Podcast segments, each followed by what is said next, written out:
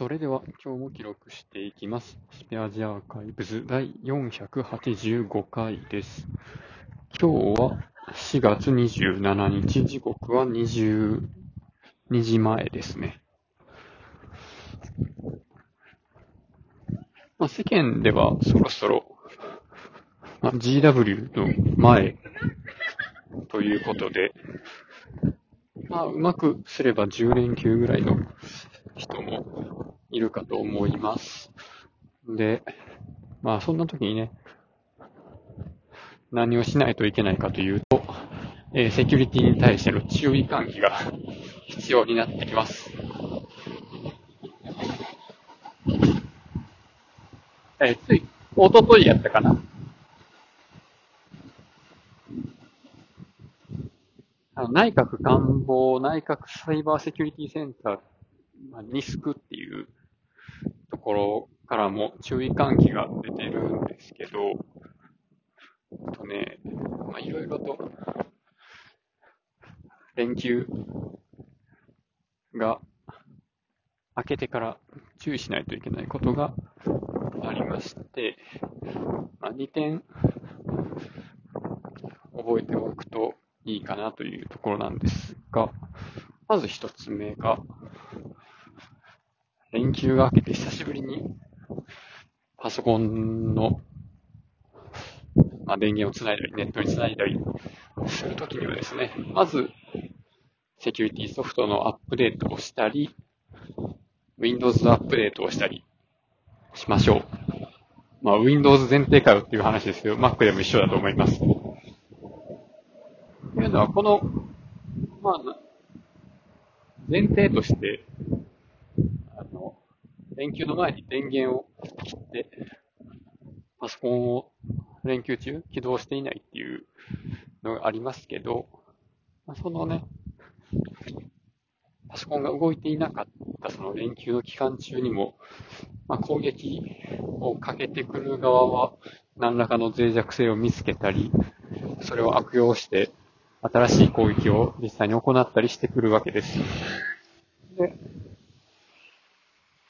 まあ、それに対して、迅速に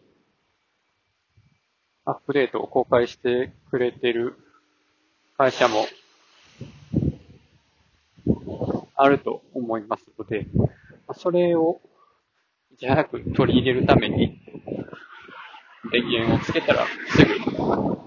アップデートしましょう。もしアップデートせずに、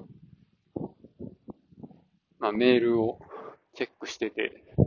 まあ、最新型の攻撃を浴びてしまった場合はですね、そのアップデートしてたら防げたかもしれへんのに、とか、いう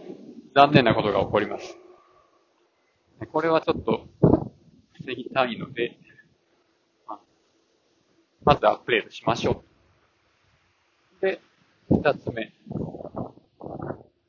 アップデートして、いざメール開こうと。でメール開いた中にちょっと気になる変なタイトルのメールがあったら、それはもう開かないで捨てましょう。もし開いたとしても、その中に入ってる、よくわからん添付ファイルは開かないようにしましょう。最近はエモテットの攻撃手段が、暗号化、ZIP の中に入ってってるマクロっていうのから、なんかね、.lnk っていうリンク、ショートカットのファイルになってきてるらしく、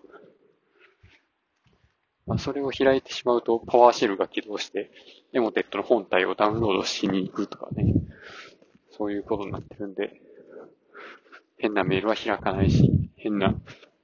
リンクも押さないし、変なファイル、添付ファイルは開かないということで、気をつけましょうっていうことをね、まあ、社内のパソコン連休中、強制的にシャットダウンしますんでっていう